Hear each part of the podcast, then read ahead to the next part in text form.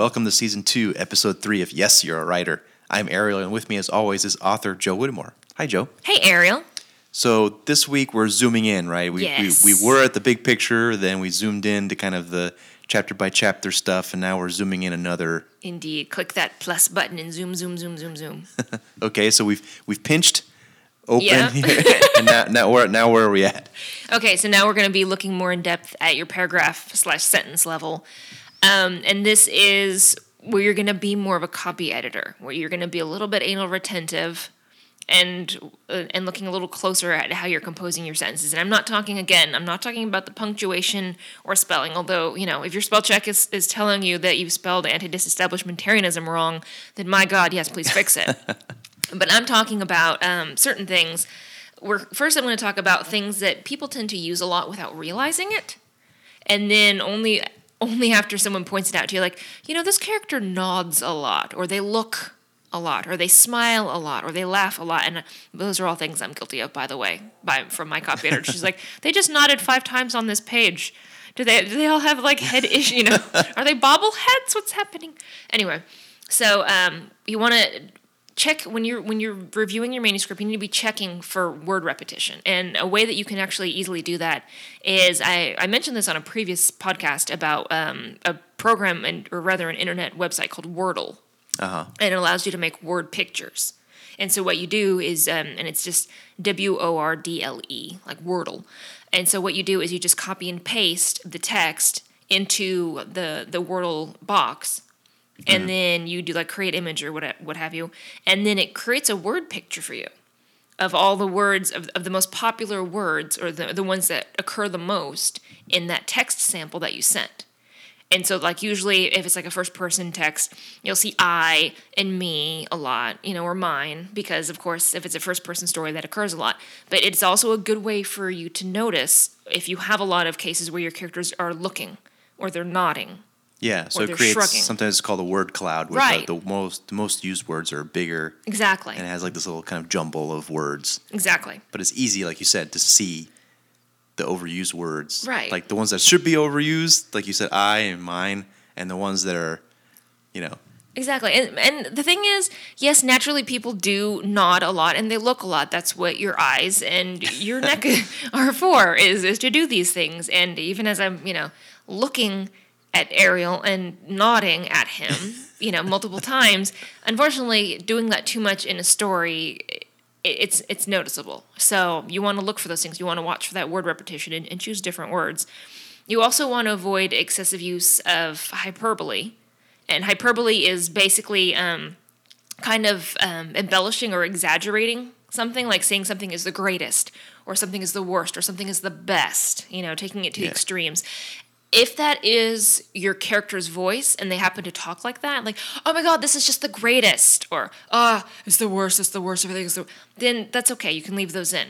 But if it's something where you're just, you know, it, it happens to be the narrator and, you know, the narrator saying the best place to get coffee, the best place to be seen, the you know the best place to have a salami sandwich. wow, these characters live in the best city where the best just comes to them at all times. Right. Yeah. Yeah. So that and that's the thing is if you're using those hyperboles a lot, if you're if you're talking in extremes too much, it be it becomes a little exhausting. So watch for those hyperboles. Watch also for your similes and your metaphors. Now, Ariel, do you know the difference between a simile and a metaphor? Similes usually usually use like and as to compare two things, whereas Mm-hmm. Yep. metaphors will be possibly more extended and have use different word choice. Right. So you could say um, the you know the field was green like a bottle, like a, a, glass bottle. That was a mm-hmm. horrible example. Usually you would be the other way around, you know, or it smelled like something, you know, or Yeah. it tasted like something. That's that would be a simile. And then metaphor is more of like is more like is is painting a word picture. So you could say The grass, the grass shimmered an emerald green. yes. it's hard to come up with metaphors. So instead of saying fly. green like an emerald, you say emerald green to kind of paint that picture Right. without doing a direct comparison between two things. Yeah. Or you could say, you know, his arms were lead. Mm-hmm. You know, lead weighed his limbs down, something like that. Mm-hmm. So, okay. Um, so, again, avoid um, too many comparisons. You also want to avoid um, overwrought description. And what I'm talking about is something where, and, and again, this this happens a lot with world building, but where you go into too much detail about describing the world up front because you feel everyone needs to and and you're right they they do need to know about your world but not all at once. It, it was like i mentioned the, you know that Neal Shusterman said with the the hot tub method right? You slowly introduce them into the world. Mm-hmm. so you don't go into this huge long page after page of description at the very beginning of the story you reveal a little bit of detail and especially if the description is stuff people already know like horses like if you go into too much description of a horse you know like the four legs you know, pawed at the ground. The tail swished. It was a long tail with many hairs. Okay, two things. One, there's a dead horse joke in there somewhere. Yeah. And two, I'm kicking myself for not doing a hot tub time machine joke when we talked about the hot yes, tub method. that would have been perfect. Time. Yes. Anyway, carry on. Anyway, so if you're if there's something unique about this horse, then by all means mention if, if what you're about to tell us about this horse if you're telling us all these normal horse traits because you're about to say and its eyes were coals were you know we're, we're burning coals then you're like well okay that is different that's not typical horse eyes at least typical horse eyes everybody knows what that is well brown you know or blue sometimes i guess if they have cataracts i, I don't know i have no idea anyway so that watch for those overall descriptions, especially of things people are already familiar with, like nature. You know, like don't go into too much description of trees if people are already familiar with those types of trees. If these are different, if it's a new world and these are new trees, or if there's something incredibly unique about these trees, or if there's something that's going to come into play that's very important with the trees, then by all means mention it. But if you're just describing a guy on a horse and he's overlooking a battlefield, if he's wearing special armor, that's fine.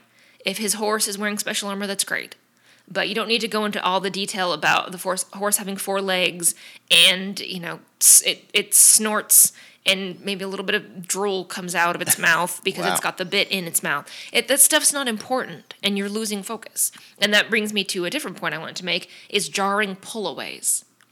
Okay. You, right, you need to watch for those. You need to watch for those points where you having you're having serious action moment, or you're setting up a joke, and you pull away with some line that's not relevant to what you're immediately talking about and that kind of it's jarring because it pulls you away from that scene and you kind of forget what the joke was about so when you go back to deliver the rest of the pun- you know when you do the setup and you go back to re- deliver the punchline but you happen to pull away like for example if you were to say something like you know bertha wasn't always a big fan of canaries she used to be a great singer. And, and you and you go into something else that's not related to that punchline about the canaries you know but then yeah. she, you know and then you and finish up. But then she saw a warner brothers special with tweety bird you know. And then but then by that point the joke is lost. Yeah. Because you did that pull away. And the same thing is true with action scenes. If you're having a big action scene or if you're setting up suspense and you you happen to step away for a second to add oh and also this train happened to be really big and shiny and there were a lot of people on the train and then you go back it, it again it pulls you away from the action yeah so watch out for those jarring pullaways. Also, you need to be watching out for telling instead of showing. And so, and we talked about this again on an earlier podcast, but what we mean by that is sometimes people they when they when they're narrating a story, they tend to talk in very passive terms or they tend to use adverbs a lot to describe things. So they say, you know, Tom closed the door angrily or you yeah. know, and instead of doing that there are different words you can choose. Tom can close a door angrily but what do we normally call closing a door angrily? You slam the door. Right. Tom slammed the door and you get so much more effect from that because that's sh- that's that, that creates a word picture. We can see that image of him slamming a door right so you want to you want to look at your adverbs that you're using like you want especially you know the ly ones so angrily sadly hungrily, you know, like instead of doing something hungrily, he devoured something, he wolfed it down. Mm-hmm. You know, and it would it would behoove you and this is another reason why you need to be well read, why you why you need to be reading a lot and and it you and I'm not saying you have to read specifically one type of genre, anything, any magazines because you you enhance your vocabulary. Yeah, I've heard it described that you know reading lets you borrow someone else's brain for a little while. Right. So that way you kind of change your perspective, the way exactly, you think, because, even the words you choose. Exactly, because someone might use words that you wouldn't use. You know, because I was reading an article today and they were they used the word incipient. I never used that word. And so I'm like, oh, what does you know what does that word mean? I'm gonna learn that, you know, and start incorporating that into my and don't become. I mean, I'm not saying become one of those you know word of the day toilet paper kind of people, where where you're you're constantly calling everything a plethora of something just because you now know the word plethora.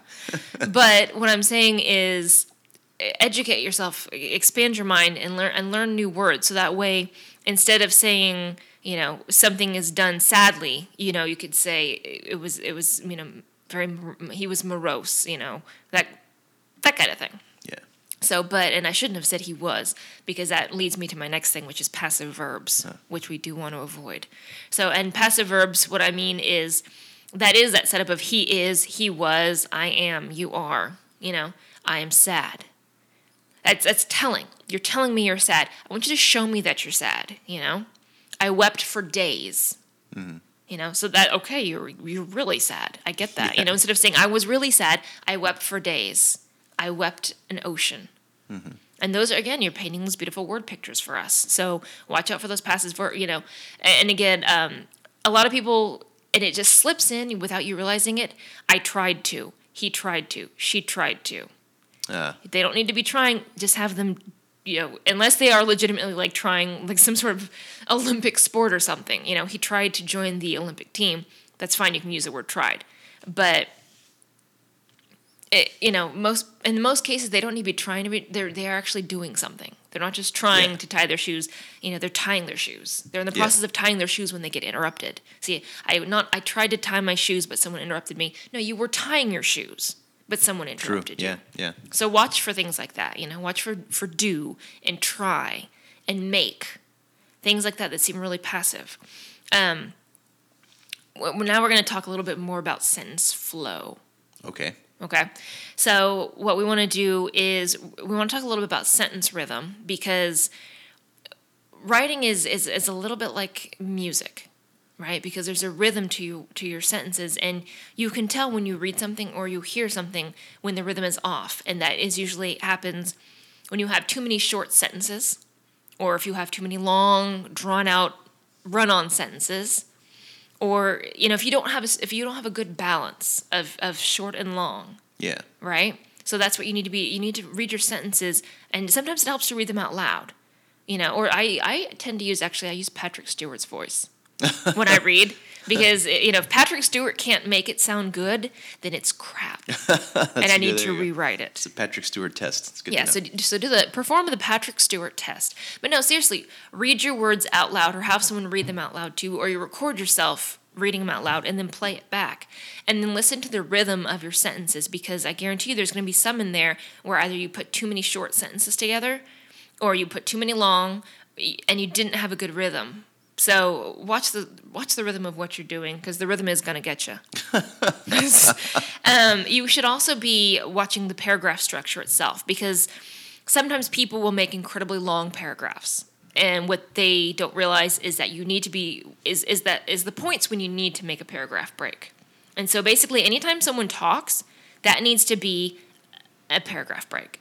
So if you say if you're having a narration, a dialogue, you're describing uh, the forest, and someone speaks, when they start speaking, that's a paragraph break. Or when someone when you're describing a scene and it's a visual picture, and then there's an action, that action is a paragraph break. Anything where you're you're you're kind of shifting gears, Yeah. that's a paragraph break. So, but I also don't. I, I also caution you against doing too many short little one line Yeah, I think we were, we were talking about this uh, before we recorded it. You don't want to, a lot of people do that in email. They'll have like every thought as its own sentence Yes, broken up with yes. lines. It's like, that's good for email because emails are supposed to be short and they're not prose. Right, and they're more listicle. yeah, because you're trying to get some ideas across, across quickly. Right. Not good for writing a book. No, and I get I get that people like to do the one sentence paragraphs when they're going for dramatic moments or they're trying to do be funny, right? You know, Yeah. like you say, but it wasn't a dog. It was a wolf. And it was hungry. But if you keep doing that for a long time, you sound like Captain Kirk.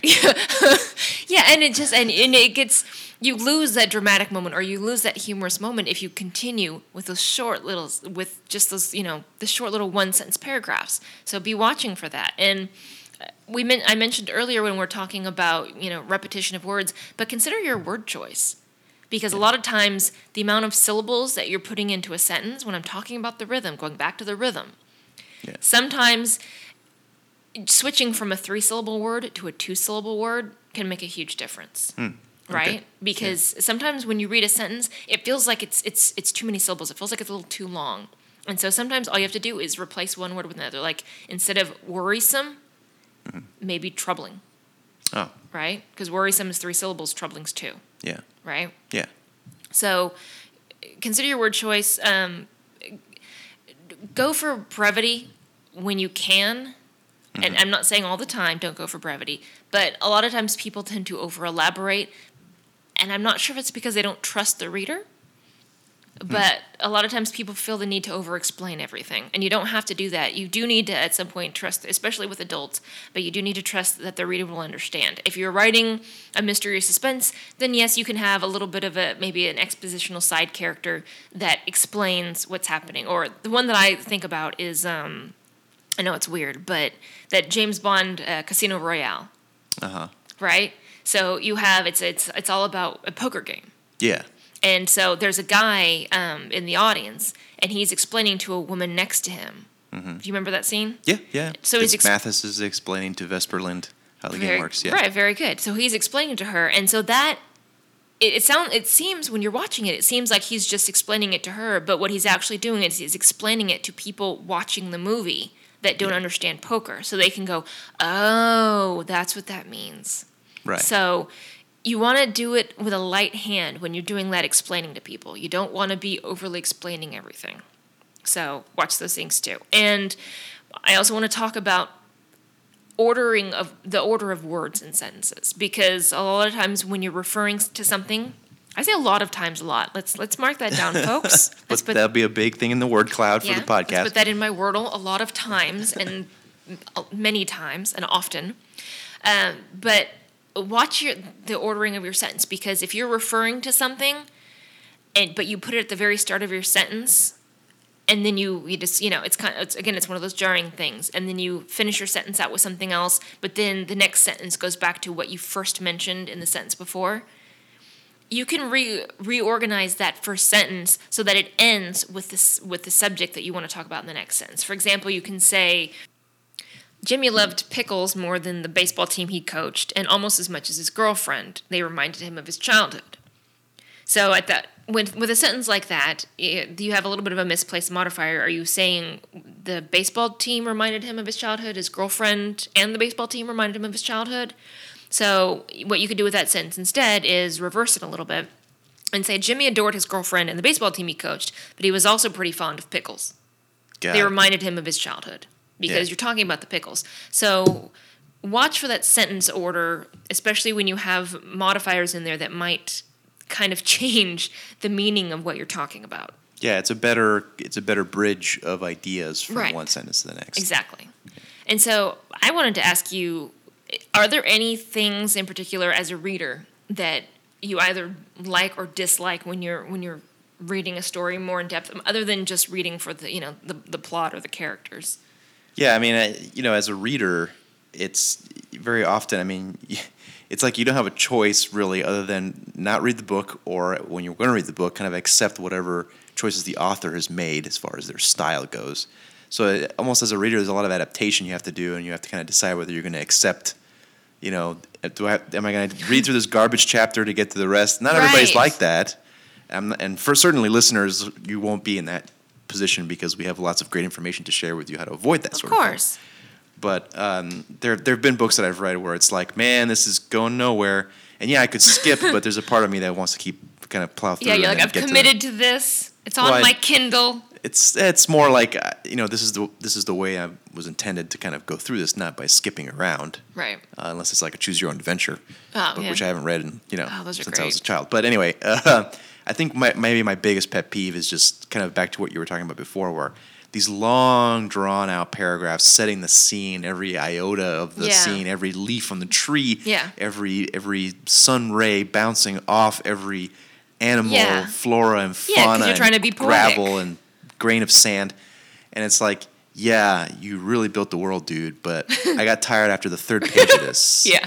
And I want to just get to the part where they fight Yeah. or whatever it is. Yeah. And uh, that's probably my biggest pet peeve as Okay. a reader. And I think you've kind of already addressed that as Okay. you know, a pacing problem. And And is there anything in particular that you really love when you're when you're reading? You're like, oh, that's that's awesome.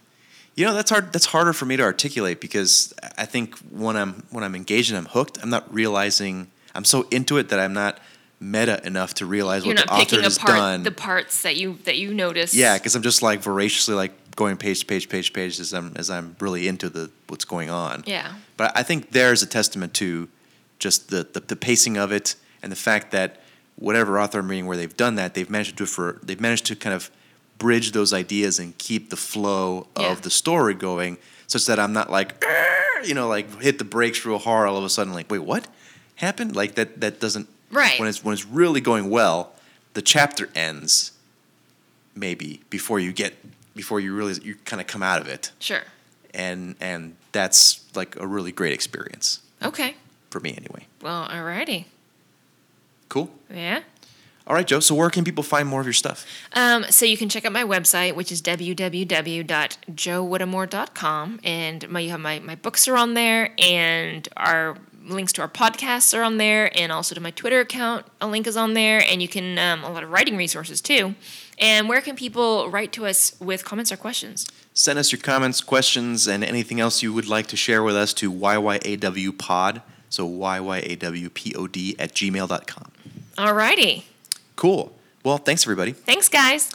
One last favor before we go. If you're listening to this on iTunes or you're on iTunes for whatever reason, uh, drop us a review. Uh, it really helps to kind of uh, get our ourselves out there and increase our audience. So if you got a second, leave us a review, throw some stars our way, Yes, please. and uh, that that'll help us out a big deal. All right, thanks. Thanks.